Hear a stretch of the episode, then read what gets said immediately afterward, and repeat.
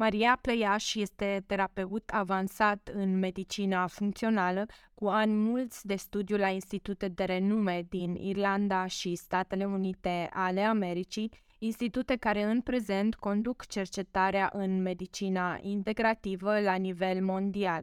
Imunologia funcțională și nutrigenomica sunt printre specializările invitatei mele de astăzi, iar în prezent Maria studiază biologia traumei, o abordare ce face conexiunea între psihologie și biologia corpului uman. Cred că nu mai este nevoie să menționez că Maria Plăiaș este printre puținii terapeuți români care aplică principiile medicinei funcționale. Clienții ei au de cele mai multe ori de a face cu boli cronice complexe, iar protocoalele folosite în practica ei sunt mereu personalizate. Ele vin ca o mănușă pe simptomele, analizele, setul genetic, dar și istoricul clientului. Sper să vă placă acest episod și vă doresc o audiție plăcută.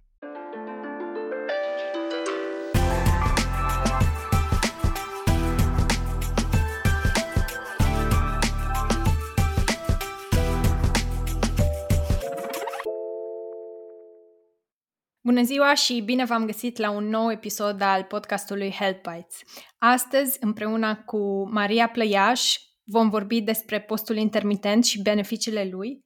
Maria Plăiaș, dacă nu ați mai întâlnit-o în alte episoade ale acestui podcast, este terapeut care folosește medicina funcțională în practica sa și printre multiplele sale formări are și o formare specializată pe dieta ketogenică, o dietă foarte folosită în postul intermitent.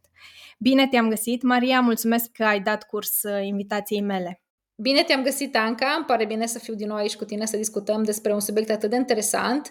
Problema de mm, post intermitent sau necesitatea de post intermitent este din ce în ce mai, uh, mai mare în ziua de astăzi, mai ales că sunt probleme create de disglicemie deja de la copii. Deci abia aștept să discutăm despre, despre multiplele aspecte ale postului intermitent. Bun, păi hai să-i dăm drumul. Să începem cu începutul, cu fundația. Ce este postul intermitent? Deci postul intermitent, practic, este uh, o reducere a consumului de alimente într-o perioadă mai mult sau mai puțin limitată. Și dacă e să ne gândim că noi consumăm practic 3 mese pe zi, ideal ar fi să consumăm ca și punct de plecare 3 mese pe zi. Dar poate și tu știi foarte bine și vedem și noi foarte des în lumea înconjurătoare că foarte multă lume preferă, să, preferă sau apelează la mâncare constant face foarte multe snack-uri, uh, deci practic în loc de cele trei mese pe zi ajungem să facem șase mese sau poate chiar mai mult, sau lume care mănâncă așa ca și vrăbiuțele constant, continuu. Și acest lucru practic de câte ori noi introducem alimente în, uh, în organism, Uh, stomacul sau sistemul digestiv uh, trebuie să gestioneze orice vine către el cu diferiți hormoni care să controleze uh, nivelul glicemic, printre altele. Și atunci, dacă noi consumăm constant alimente, corpul, pancreasul, va secreta practic constant insulină pentru a echilibra ce se întâmplă la nivel de digestie și a gestiona glicemia în sânge. Și atunci, postul intermitent, practic, este șansa, ocazia de a, pe care noi o acordăm corpului de a mai lua o pauză. Pentru că atunci când noi nu consumăm, nu mâncăm, după câteva ore, nu mai e nevoie ca și corpul să secrete această insulină și uh, reducerea de insulină, practic, este foarte uh, pozitivă pentru, pentru că este antiinflamatorie. Și dacă e să ne uităm puțin ce se întâmplă în corp atunci când postim, uh, practic am trecut de faza în care corpul a fost nevoit să secrete această insulină, acest hormon. Uh, deci ne aflăm în perioada în care am postit deja de, de o perioadă bună. Aș vrea să explorăm puțin ce se întâmplă de aici încolo. Deci să zicem că noi am mâncat acum un prânz, da? Câteva ore de acum încolo, insulina va fi, va fi crescută pentru că va avea nevoie să gestioneze ce am consumat Evident, discuția asta noi am mai avut-o și în precedență. Dacă ce mâncăm este pe bază de carbohidrați, atunci necesitatea de uh, insulină este mai mare, dar practic noi o să folosim insulina mai mult sau mai puțin și dacă consumăm alte alimente. Deci și proteina și și grăsimile, un pic de insulină va fi nevoie. Ce se întâmplă este că la un moment dat uh, ficatul își va umple rezervele de glucoză pe care o ține deoparte ca să fie folosită ca resursă de energie imediată și cu ajutorul insulinei va, va aduce restul de glucoză încă răm- rămasă în sistem către celulele adipoase, o va transforma în grăsime uh, cu ajutorul insulinei. Și atunci, ce se întâmplă este că uh, umplem aceste rezerve, dar dacă fastingul durează pe o perioadă mai lungă, deci perioada de post o, o ținem pe o perioadă mai lungă, uh, corpul va avea nevoie oricum de energie și prima sursă de energie pe care o va folosi va fi acest, această glucoză ținută deoparte la nivel de ficat. Deci glicogenul se numește glicogen și este sursă, o sursă foarte, foarte imediată. Dar după 24 de ore, sursa de glucoză din ficat va fi deja consumată. Și atunci, ce va face ficatul ca să rămânem totuși, să nu leșinăm, să nu avem probleme de cădere de energie? Va, uh, ori va transforma proteina în glucoză, și atunci va folosi aminoacizii ca să producă glucoză, dar este un proces mai complex și uh, consumă și el energie, sau va transforma grăsimea Uh, de care noi avem deja resurse și uh, cea care e pusă deoparte, o va transforma înapoi în uh, glucoză. Dar transformarea asta, din nou, este un proces mai lung. Noi putem folosi, poate că ar trebui să menționăm lucrul ăsta la început, noi putem folosi atât glucoza cât și grăsimea, um, acizii grași ca și sursă de energie. Deci dacă corpul la un moment dat rămâne fără glucoză, rămâne fără glicogen, ceea ce face este să ia um, grăsimea, trigliceridele, să-l transforme în acizi grași, să folosească glicerolul pentru, pentru energie, iar acizi grași, mulți dintre ei vor fi și ei la rândul lor transformați și folosiți de creier. 70% din creier, practic, poate arde, poate folosi uh, ketonii, această transformare a grăsimii în, în energie, ca și sursă de energie în loc de glucoză ca să încerc să sumarizez ceea ce tocmai ai descris, atunci când ne alimentăm, uh, depunem resursele adunate uh, în mușchi și în ficat, uh, apoi dacă continuăm să mâncăm, aceste resurse se vor transforma în grăsime, deci vom depune grăsimi, iar când ne oprim din a ne alimenta, începem să, să consumăm din uh, resursele acestea, fie din uh, mușchi și ficat, fie din uh, grăsime. Succesiv, da. Experții în postul intermitent, precum și în dieta ketogenică, dieta care este de cele mai multe ori folosită atunci când postim, descriu aceste procese cu o analogie care mie îmi place foarte mult și anume noi când ne cumpărăm mâncare, umplem mai întâi frigiderul, apoi urmează să umplem congelatorul atunci când frigiderul a fost umplut. Ca și cum corpul ar avea două de apartamente unde poate să stocheze energie.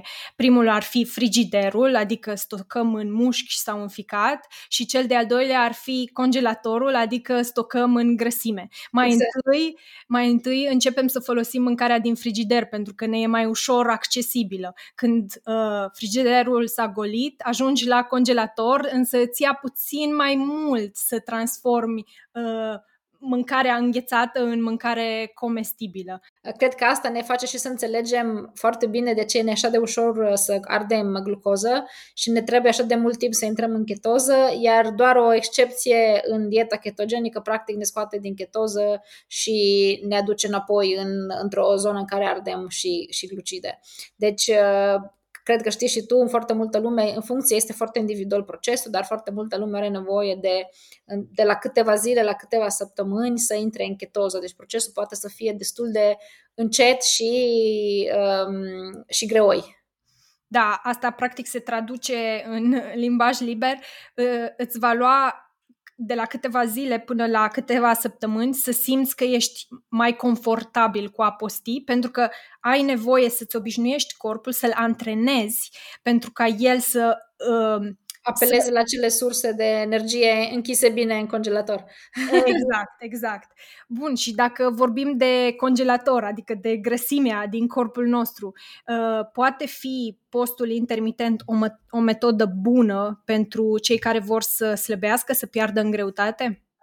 Da, deci eu cred că postul intermitent este cea mai bună metodă, una dintre cele mai bune metode, să nu, să nu mergem cu extremele, dar uh, e una dintre cele mai bune metode de a pierde greutate și motivul este pentru că atâta timp cât noi lucrăm pe uh, a sensitiviza celulele și organismul să folosească grăsimile ca și sursă de energie, uh, noi impactăm atât antiinflamatoriu întreg corpul, dar reușim și să sensibilizăm uh, celulele la insulină. Cine are probleme de kilograme, cine are probleme de stocaj de grăsime prea mare, aproape automatic are probleme de disglicemie și are probleme de rezistență la insulină.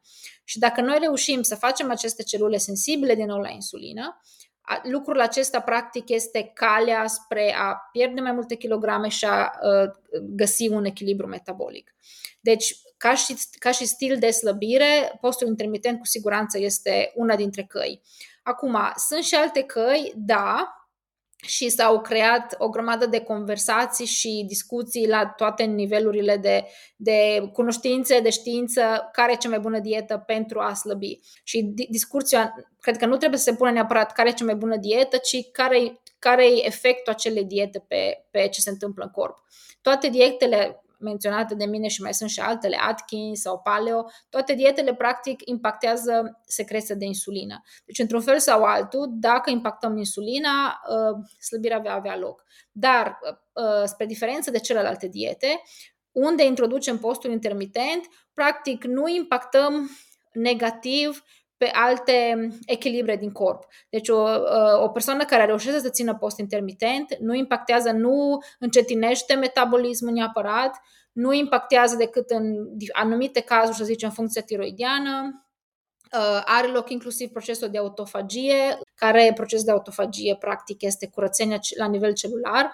Deci sunt inclusiv persoane care au dezechilibre la nivel, la nivel imunitar, o cantitate de virusuri sau bacterii prea mare și care prin această autofagie ajută la nivel de uh, echilibrare a sistemului imunitar. Deci are mai multe efecte pe lângă slăbit, iar la nivel de slăbit, uh, din cauza că se secretă acest tip de hormon care se numește hormon de creștere uh, și în același timp în care se secretă și uh, adrenalina, uh, ambele, ambii hormoni sunt practic, au o funcție uh, reconstructivă, au o funcție de a ține metabolismul crescut, au o funcție de a uh, ajuta să se mențină această pierdere de kilograme pe termen îndelungat. Nu doar să facem, nu știu, 20 de zile, o lună, două, trei, după care are loc acel yo-yo tip de dietă în care în momentul în care am oprit dieta câștigăm kilogramele înapoi. Practic, o dietă scăzută în calorii sau săracă în calorii da. Uh, are efectul acesta de a debalansa termostatul uh, corpului când vine vorba de metabolism.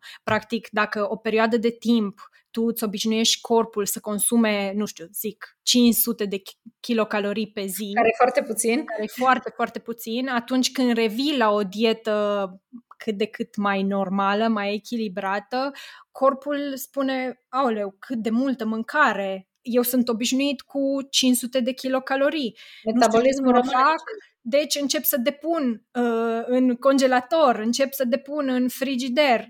Se, se primesc mult prea multă mâncare. Deci uh, vrem să evităm aceste tipuri de dietă, tocmai pe considerentul că ne modifică uh, ace- această rată metabolică. Acest termostat, da. Hipotalamusul, practic, răspunde urât la constrângeri și ca să se asigure că nu mai intrăm în starvation mode, ca așa se numește, uh, când vine din nou mâncarea, pune deoparte ca să fie sigur că dacă se va mai repeta acest starvation mode, el are corpul pregătit. Da, și în plus de asta, omenirea a postit încă din cele mai vechi timpuri, să, să nu fim naivi și să credem că uh, vremurile astea de belșug pe care le trăim uh, la momentul de față au fost vremuri uh, familiare Uh, strămoșilor noștri. Strămoșii noștri ori vânau, ori culegeau plante și mâncarea nu era așa la discreție peste tot. Fiecare om avea un frigider în casă. Deci aveau nevoie să postească pentru a supraviețui și corpul nostru încă este uh, pregătit să facă asta și nu doar pregătit, ci uh, trage multe beneficii din, uh, din procesul ăsta de post. Am avut conversația asta cu cineva care mi-a spus că ei postez pentru că religia așa îi cere. Dar înainte de religie era Hipocrates care cu câteva sute de ani înainte zicea că atunci când nu ne simțim bine sau că dacă e nevoie să câștigăm energie, claritate în minte, e nevoie să postim. Deci postul există practic ca și modalitate de control al bolii, pentru că atunci nu erau probleme neapărat de kilograme. Controlul al bolii și acuitatea minții uh, dinainte de, de postul religios. Iar postul religios, într-adevăr, știm și noi, există practic în toate religiile, a fost adoptat ca și, poate tocmai în această necesitate de acuitate a minții, uh, se folosește de la musulman la ortodox la catolici în diferite modalități. Deci foarte multe religii folosesc postul, postul ca și modalitate de curățenie atât fizică cât și spirituală. Da, și dacă menționezi acuitatea mentală, cred că are tot sensul din lume ca atunci când corpul simte că, ok, n-am mai mâncat de, nu știu, de 10 ore, să cumva să, să se ridice într-un mod mai mare și mai uh, puternic pentru a te face capabil să-ți găsești hrană și atunci devii mult mai uh, sharp, mai, uh, nu știu, mai, te, te concentrezi mult mai ușor. Eu, de exemplu, când am început să, să fac post intermitent, mă trezeam destul de des noaptea și aveam foarte multă energie și cred că era exact răspunsul corpului care mă, mă trimitea să, să găsesc ceva de de mâncare, pentru că, uh, da, așa, așa funcționează procesele din uh, corpul nostru. Deci, da. practic, te, îți dă un kick, îți dă un uh, boost de, de energie în ambele forme, și pe baza și, și la nivel mental, claritate mentală, cât și uh, la nivelul corpului, pentru a uh, te face să, să găsești hrană, așa cum am spus. Da, da, pentru că dacă ți-e foame și în loc să, în loc să mergi să găsești mâncare, uh, ești zăpăcit și te pui într-un cold și stai și uh, lenevești sau te, te prinde cronic fatigul, e clar că mor de foame. Deci mecanismele care se instaurează în corp sunt tocmai pentru a te salva de, de înfometare. Bun, hai să intrăm puțin în uh, chestii mai pragmatice, să zicem așa. Uh, cum putem să ținem post? Uh, se face un post zilnic, de câteva ori pe săptămână, care sunt uh, diferitele modalități pe care le putem recomanda oamenilor? Există foarte multe modalități de a face intermittent fasting. Um, important e, cum spuneam, primul pas este să se renunțe la snack-uri. Nu-mi place și nu recomand și multă lume mi-a scris pe tema asta să trecem de la șase mese pe zi la post intermitent de 24 de ore. Deci lucrul acesta nu este ok. Înainte de a trece și a face orice modificare, trebuie să fim siguri că avem o glicemie echilibrată, că nu avem acele simptome de hungry înainte de masă, că nu ne apucă somnul teribil după ce am mâncat. Deci că schimbul de energie înainte după masă este oarecum echilibrat. Și lucrul acesta are loc doar atunci când consumăm o cantitate de carbohidrat mai puțină la o masă și consumăm proteine și grăsimi. Discursul ăsta l-am mai avut și când am vorbit despre diabet și rezistență la insulină. Cine dorește poate să meargă să asculte acel, um, acel video sau podcast uh, uh, de la început. Dar dacă reușim să avem aceste trei mese, pasul succesiv, fără snack-uri, pasul succesiv este să se elimine o masă. Și aici putem să alegem. Um, nu-mi place să fiu foarte rigid în direcția asta și atunci întrebarea e ce eliminăm, micul dejun sau cina? Ce ți ție mai comod? Dacă ție ți-e mai comod și este foarte important să ai, de exemplu, ești la serviciu toată ziua și seara ești acasă cu familia și atunci este foarte important ca singura masă pe care o ai cu familia să o ai seara, renunțe la micul dejun. Nu e obligatoriu să faci micul dejun. Sunt aici, cred că intră și o categorie destul de comună a persoanelor care au uh, disglicemii destul de pronunțate, inclusiv uh, persoane diabetice, care au uh, niveluri de glicemie mai crescute dimineața. Și atunci necesitatea să mănânce mic dejun în contextul în care ei deja au glucoza crescută nu există. Ideal ar fi ca să reușim să echilibrăm cât mai bine această glicemie, să nu mai consume și mâncare la micul dejun. Și atunci ideal ar fi să consume, să sare, să sare uh, micul dejun și să nu sară uh, cina. Uh, dar dacă nu există acest tip de disglicemie, dacă ne este foarte foame dimineața, atunci mâncăm dimineața și sărim seara. Deci ăsta e primul pas. Și aici ajungem deja, ne putem juca cu diferențe de la 16 la 18 ore de fasting, da? în funcție de cât de repede mâncăm prânzul sau uh, masa pe care o eliminăm, cât de mare ne face pauza.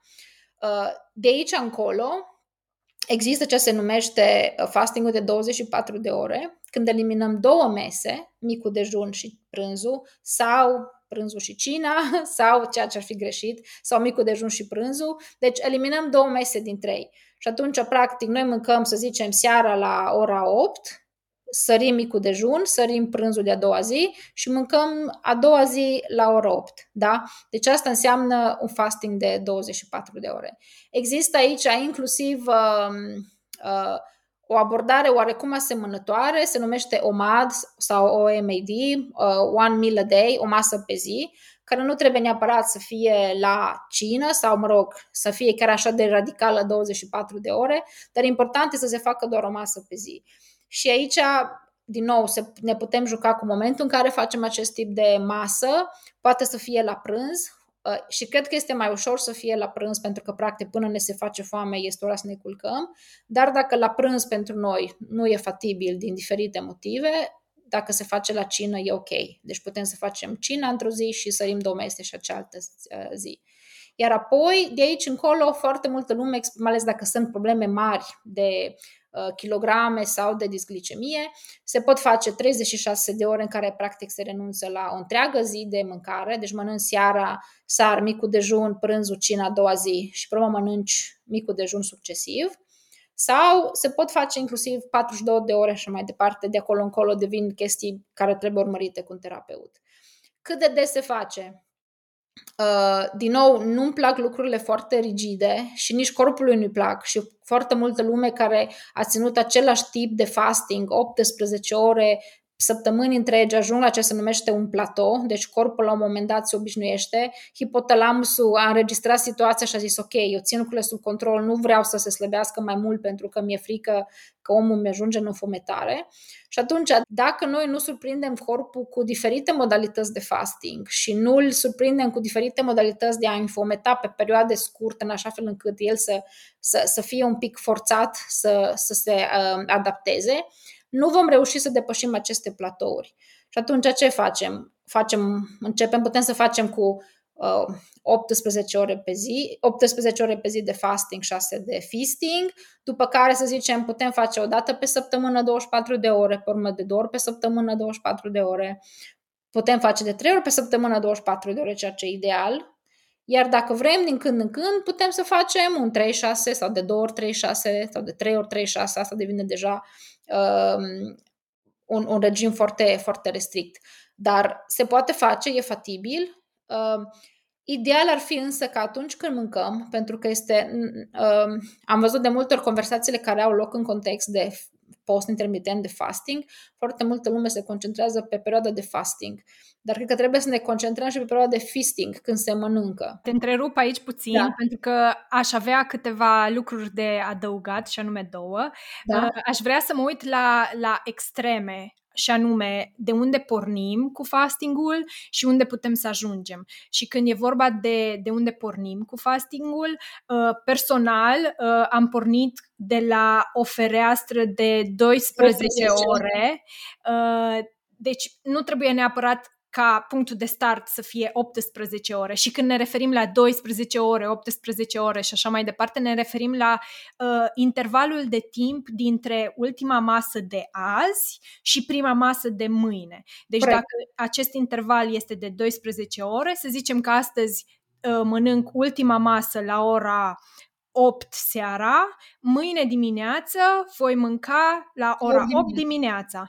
Corect. Și dacă am început cu 12 ore, uh, văd cum îmi merge câteva zile, dacă nu mă simt obosită, nu am niciun, nu mi-e foame foarte, foarte tare, dacă nu am uh, niciun fel de simptome care să mă deranjeze, pot să măresc această uh, fereastră și să trec de la 12 ore de fasting la, să zicem, 13 ore și tot Corect. așa până când uh, vrem să ajungem poate chiar la 18 ore, așa cum menționai, și dacă uh, există doritori care vor să facă 24 de ore sau, nu știu, zile întregi de, de fasting, adică de, de post, uh, este bine de menționat că în aceste cazuri, datorită faptului că ne alimentăm sau bem doar apă și nu ne alimentăm cu mâncare, există riscul de a uh, ajunge să avem nevoie de anumite minerale, cum ar fi sodiu, magneziu, potasiu, ele se numesc electroliți.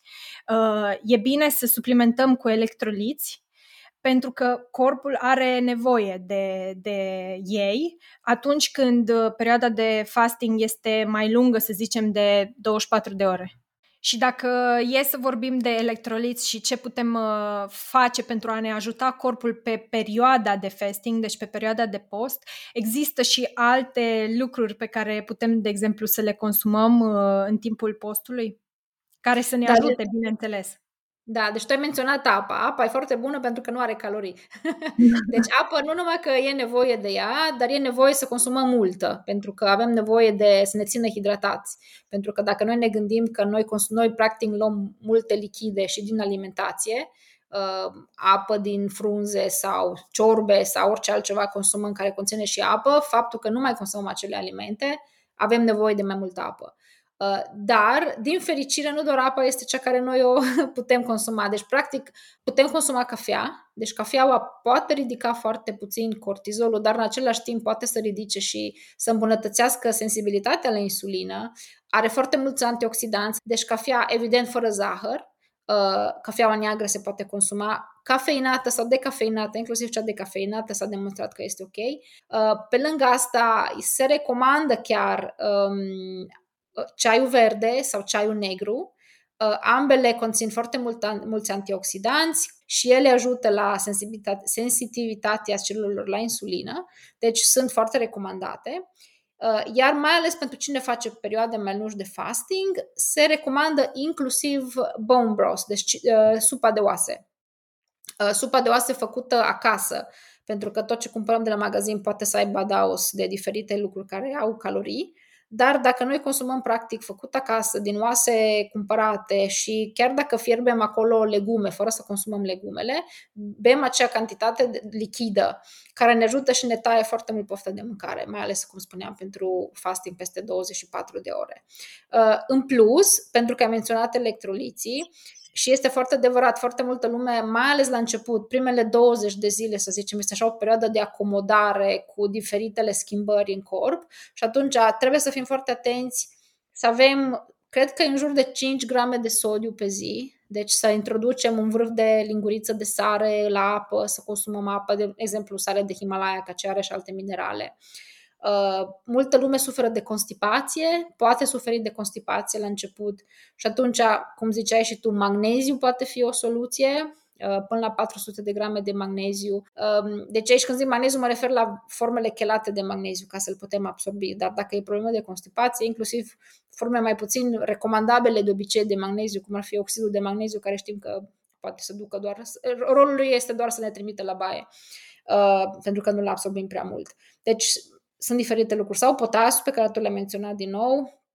care dacă, din nou, consumăm mai puține legume uh, sau, mă rog, se pierde, sunt studii care spun că mai ales pe perioade mai lungi potasiu este cel care se pierde cel mai mult uh, dintre electroliți și atunci trebuie suplimentat. Uh, dar sunt multe lucruri ca să ajutăm și să, să ne ajutăm cât mai mult să nu avem aceste efecte secundare care pentru foarte multă lume sunt deal breaker-uri și se întorc și mănâncă normal tocmai pentru că se sperie. Cred că se întâmplă ceva foarte rău cu ei. Da, și dacă am ajuns să vorbim de efecte secundare, mai pot fi și altele pe care oamenii să le identifice. Când mă apuc de fasting, uh, s-ar putea să trec prin uh, simptomele astea și dacă avem ceva de făcut uh, legat de ele. Da, deci am menționat uh, constipația, care cu siguranță e o problemă. Se poate întâmpla, mai ales pentru persoane care au scos colecistul, să aibă diaree. De exemplu, mai ales dacă dieta noastră începe să fie mai mult bogată în grăsime și mai puțin în carbohidrați, deci dacă consumul de grăsime este mai mare, uh, să, să se creeze această, această problemă cu uh, acizii grași care nu sunt absorbiți și atunci avem un scaun moale. Aici putem ajuta cu suplimente, putem ajuta cu ceva care să emulsioneze grăsimile, deci există inclusiv lucrul acesta.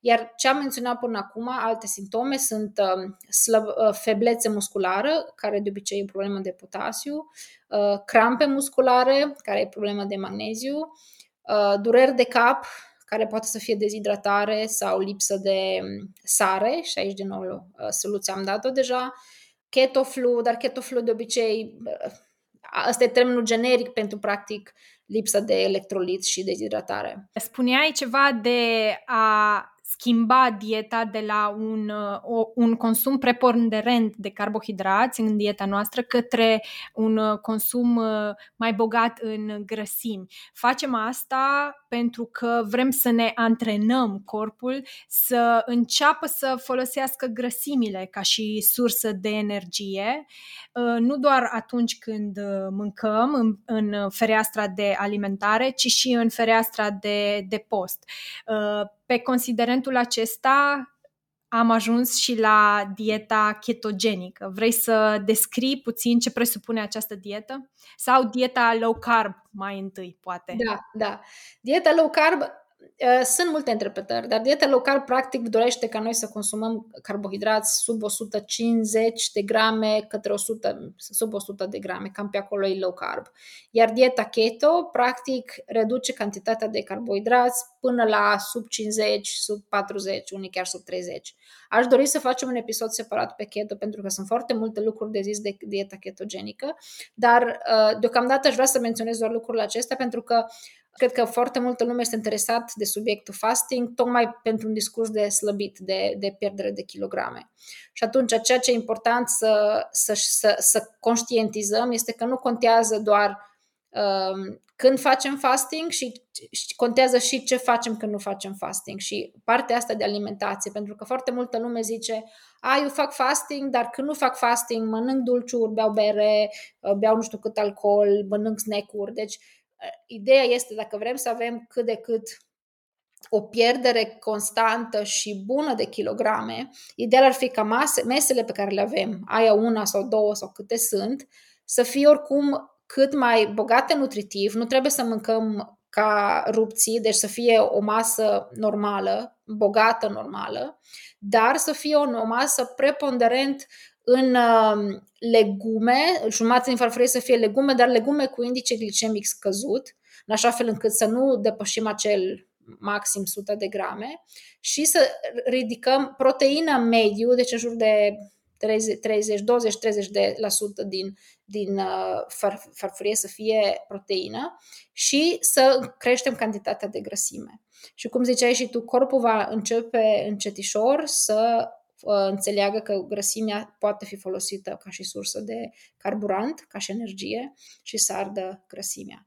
Nu doar, dar și asta e un, un subiect pentru pasul avansat, persoanele care intră în ketoză suplimentează inclusiv cu grăsime externă, uleiul acela de cocos, uh, MCT oil, uh, se ia pentru a adăuga ketoni direct ca, ca o perfuzie în sânge, deci direct în uh, digestie, fără a mai trece prin procesul de digera grăsimile, tocmai pentru a ajuta organismul să le ia să le folosească ca și sursă de energie pentru creier și pentru energie în general. Da, două lucruri aș avea de adăugat aici. Uh, cred că o regulă destul de simplă pentru a depista care sunt acele legume cu indice glicemic scăzut ar fi aceea că toate legumele care cresc deasupra pământului hm. tind să aibă uh, indice glicemic mai scăzut decât acelea de sub pământ, și anume rădăcinoasele sau cartoful. Acestea sunt, uh, au indice glicemic mai crescut pentru că sunt practic depozitele de grăsime ale plantei. Așa că nu mergem către legumele care vin de sub pământ, ci le alegem pe acelea de deasupra, deasupra solului. Uh, și a doua uh, mențiune pe care aș vrea să, să o fac este aceea că această dietă ketogenică a fost inițial descoperită pentru tratamentul epilepsiei la copii.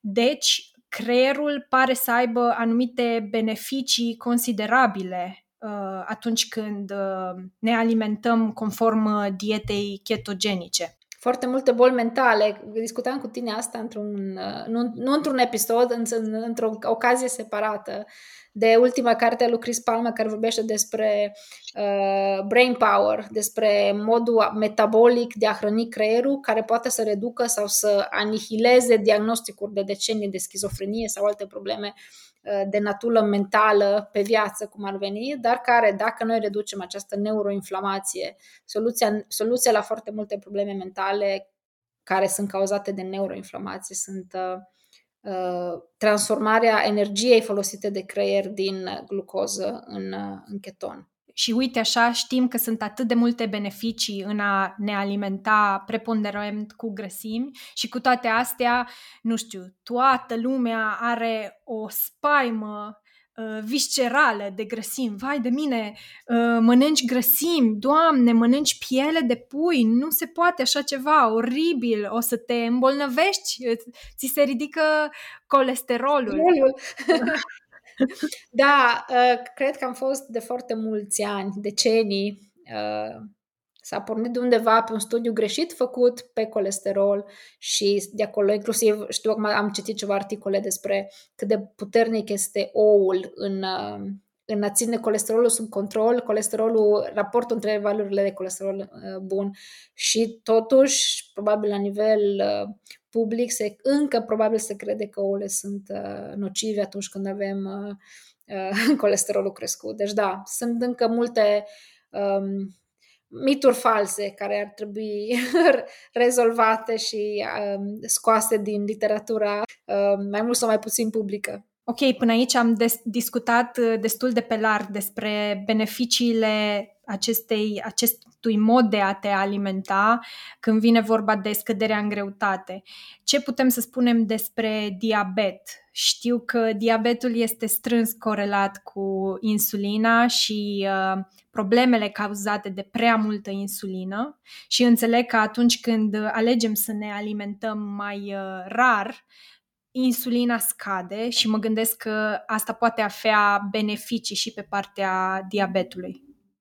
Da, asta poate avea beneficii cu siguranță, mai ales pe partea diabetului, pentru că cred că opinia mea, perspectiva mea este că ar trebui să ne focusăm mai mult să fim sănătoși decât să arătăm neapărat bine să fim bolnavi. Deci nu trebuie neapărat să arătăm bine cu orice mijloace și atunci dacă avem probleme de dezglicemie pe ele trebuie să ne uh, concentrăm nu neapărat pe un kilogram în plus sau în minus.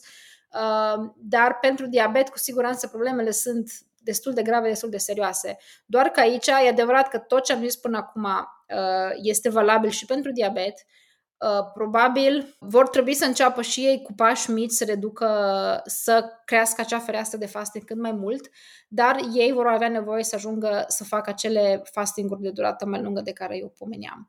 Deci uh, doar un 18-6 nu-i de ajuns, va trebui să meargă către o masă pe zi, poate chiar 36 de ore de fasting, deci e nevoie de pauze mai mari pentru a face acel tip de deblocare.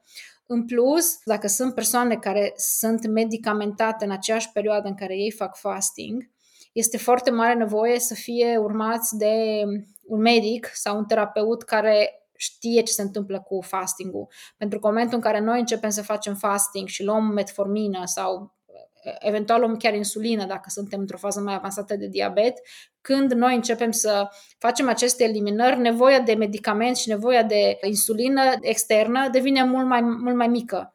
Și atunci putem să intrăm în uh, episoade foarte urâte și periculoase chiar de hipoglicemie. Deci este foarte important să fie monitorizată medicamentația. La fel, tocmai pentru că între glicemie și uh, Uh, tensiune, există o conexiune destul de strânsă.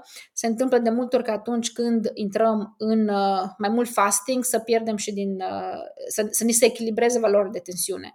Și din nou, cine ia medicamentație serioasă pe hipertensiune trebuie monitorizat, dar cu siguranță acest pas important nu trebuie să oprească persoanele care sunt medicamentate să facă acest tip de intermittent fasting, pentru că, practic, în loc să ia medicamente, ele folosesc uh, dieta și stilul de viață pentru a se întoarce la um, un nivel pentru unii care au diabet avansat, poate că nu se pot întoarce la un nivel de sănătate 100%, dar se pot întoarce cu siguranță la o etapă mai puțin gravă de exprimare a bolii și echilibrare puțin mai mult a acestei dezglicemii care e foarte nocivă pentru organism. Și că tot veni vorba de hipertensiune și boli cardiovasculare, cred că e bine de menționat că această hiperinsulinimie, adică un nivel ridicat de insulină în sânge pe perioade lungi de timp, ă, determină o inflamație cronică de nivel scăzut, care are un impact foarte direct asupra sistemului cardiovascular și reprezintă una dintre cauzele principale ale bolilor cardiovasculare, așa că dacă e să facem uh, fasting pentru a ne scădea insulina, cu siguranță asta poate avea și un impact asupra sistemului cardiovascular și a sănătății acestuia. Uh, pentru că am atins aici o zonă de afecțiune. Aș vrea să ne întoarcem puțin la, la diabet, pentru că, așa cum spuneai și tu, există anumite nuanțe când vine vorba de post-intermitent și diabet, pentru că persoanele diabetice au un metabolism puțin debalansat și când introduci și postul intermitent trebuie să înțelegi, așa cum spui și tu, să înțelegi ce se întâmplă și ce faci cu, cu omul din, din fața ta. Uh, am în familia mea un caz uh, de diabet care avea constant Uh, glicemie undeva peste 200 și a început să folosească postul intermitent împreună cu dieta ketogenică și în momentul de față glicemia s-a, s-a reglat, este în jurul valorii de, de 100 în mod uh, relativ constant dimineața.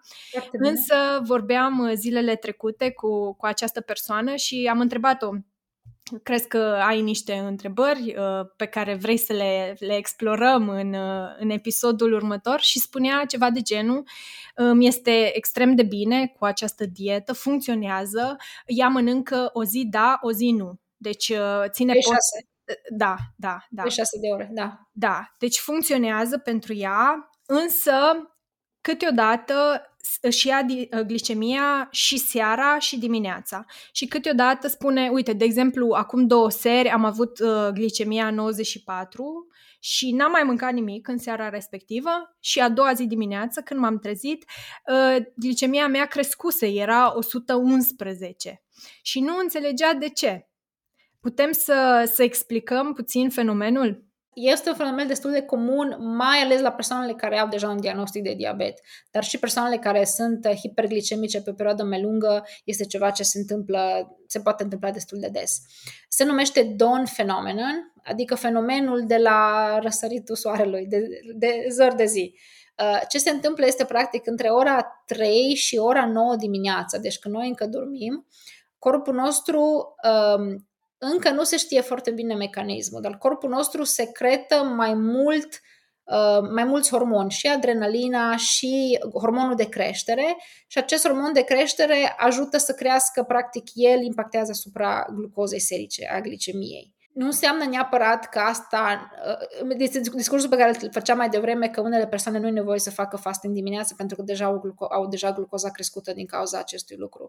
Tocmai acesta este fenomenul, pentru că e nevoie practic de timp și când vorbim de timp, ce spun studiile este că câteodată e nevoie chiar de ani de zile până când practic este un mecanism al ficatului, până când ficatul se curăță complet de grăsimea în plus de toate dezechilibrele care sunt acolo și este capabil să gestioneze acești hormoni nocturni așa fel încât să nu crească glicemia.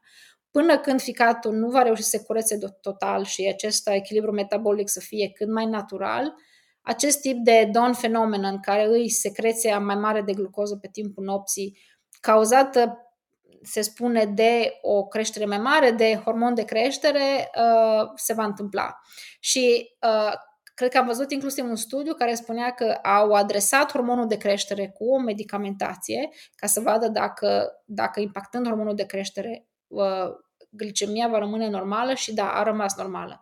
Deci au demonstrat practic că problema este nu neapărat a glicemiei și a insulinei, cât a hormonului de creștere. Dacă persoana respectivă este preocupată de această valoare și ne ascultă, sper să fie să se liniștească, dar să continue această dietă pentru că cu cât o va face mai pe perioadă mai lungă, cu atât corpul va ști să se echilibreze singur și să-și mențină glicemia ok uh, și dimineața. Dacă sunt persoane care nu au diabet și care au um, această dezglicemie sau au aceste probleme de glucoză mai crescută dimineața, o altă cauză care poate fi acolo este um, hipoglicemie reactivă. Adică noi consumăm eventual seara ceva foarte puternic glicemic, uh, din cauza asta, în timpul nopții, modul în care funcționează hormonii legați de gestionarea glucozei ne trimit în hipoglicemie.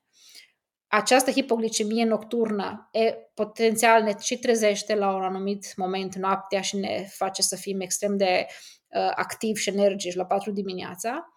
Și ce ne trezește de fapt este cortizolul care reia glucoza de unde am pus-o noi deoparte și o readuce în sistem ca să nu avem o problemă cu de hipoglicemie.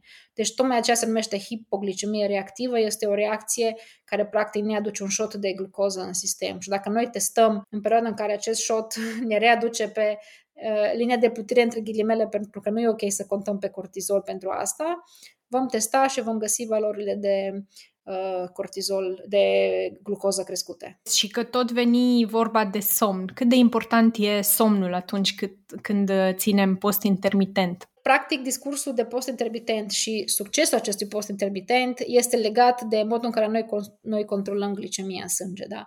Deci problema este, obezitatea în sine este practic o problemă hormonală de echilibrare, cum spuneam, a glicemiei, a insulinei.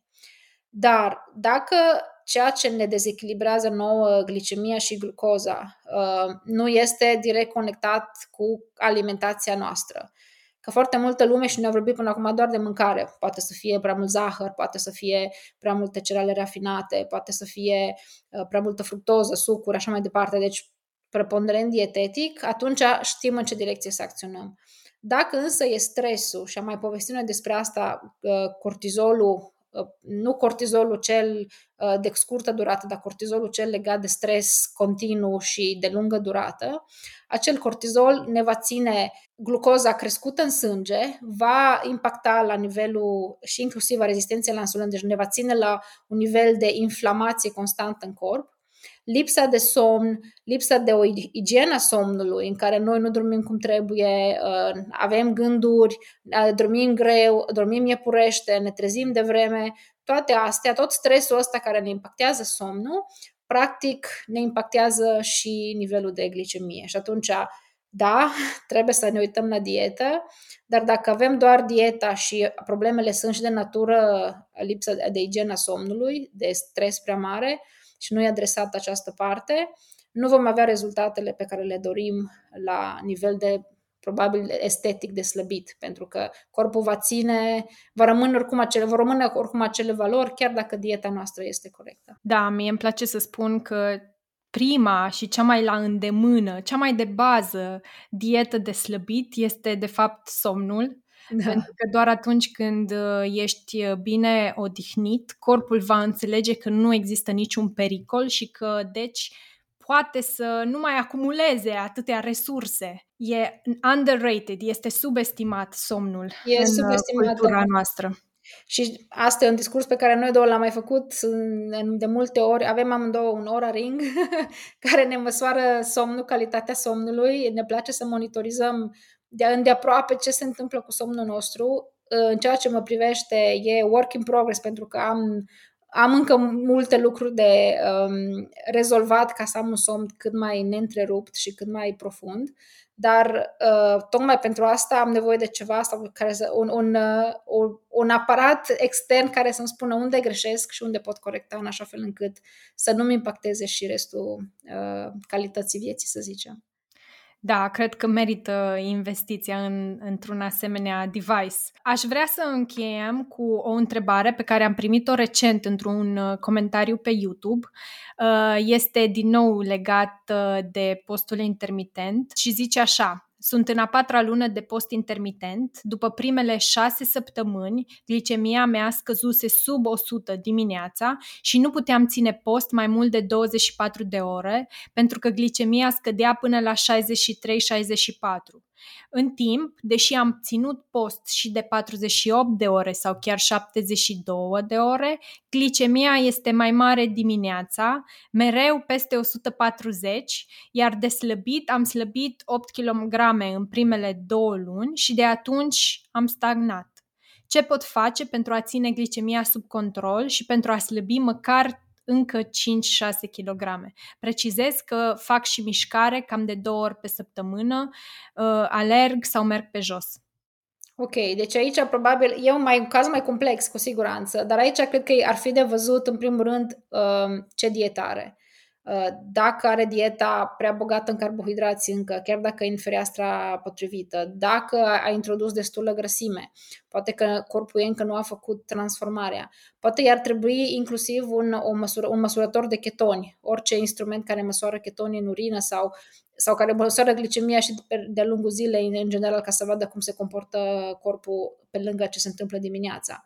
Dar un măsurător de cheton cred că ar fi foarte bun ca să vadă dacă a intrat sau nu în chetoză. Aș verifica dacă nu cumva consumă prea multe grăsimi și atunci nu pierde uh, grăs- uh, kilograme din cauza asta. Deci m-aș uita un pic la macronutrienți. Iar pe de altă parte, discursul pe care l-am făcut doar uh, minutele precedente despre unde, dacă există stres pe lângă discursul de alimentație. Pentru că sportul este foarte potrivit și foarte bine că îl faci, dar și acolo există o linie foarte subțire între a face cât trebuie și a face prea mult. Și dacă ai, uh, ai trecut de pe partea cealaltă și exagerezi prea mult, din nou va interveni cortizolul, somnul, stresul în timpul zilei. Deci toate aceste aspecte trebuie văzute în așa fel încât să fii sigură că nu-ți impactează ele din lateral discursul glicemic. Sau dacă nu, dacă vorbești de aceste diferite orare în care tu ai făcut uh, uh, postul, încearcă să vezi dacă jucându-te, jonglând cu diferitele distanțe, reușești să deblochezi corpul mai bine. Deci nu fă doar 24 sau doar 36 sau mă gândesc că și doar 72 nu ai făcut pentru că e mult prea restrictiv, dar încearcă să jonglezi, să le faci mai des, să le faci, să surprinzi corpul în așa fel încât să-l, să-l șochezi un pic ca să îți dea drumul. 1 și 2. Uh, de multe ori ce se spune este că tocmai este mecanismul, adică vei avea o perioadă în care vei pierde multe kilograme, o perioadă de stagnare, o perioadă în care acele bole practic sunt ca niște bule de grăsime și până nu, uh, până nu explodează nu, nu ai o, o cădere foarte bruscă de kilograme, deci de multe ori există o perioadă în care uh, tu slăbești pe lângă ele de ele încă rămân acolo și la un moment dat se vor, se vor uh, da, ca o, bolă, ca o bolă de săpun. Deci trebuie să ai această răbdare să, să-ți acorzi timpul în care tu lucrezi, dar nu se vede pe kilograme. Poate se vede inclusiv pe haine, poate nu se vede pe kilograme, dar se vede pe cum că hainele pe tine. Deci există mai multe, mai multe metrici pe care le poți măsura.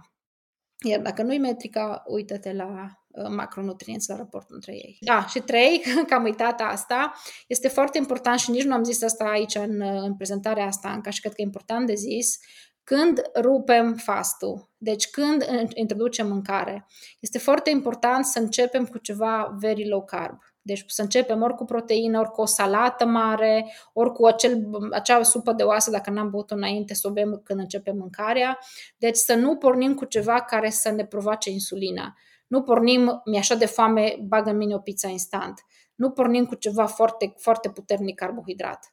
Și atunci dacă intrăm soft și introducem practic la început o salată mare, proteinele, uh, grăsimile și doar la sfârșit amidonul și carbohidrații în masa pe care noi o introducem, practic inclusiv insulina când intră atunci când mâncăm aia o masă o pe zi sau când va fi, va fi secreția mult mai mică. Deci și asta este foarte important. Mulțumesc, Maria, mulțumesc pentru timpul acordat și sper să ne revedem curând uh, la un nou episod al acestui podcast. Mulțumesc și eu, sper că a fost de ajutor.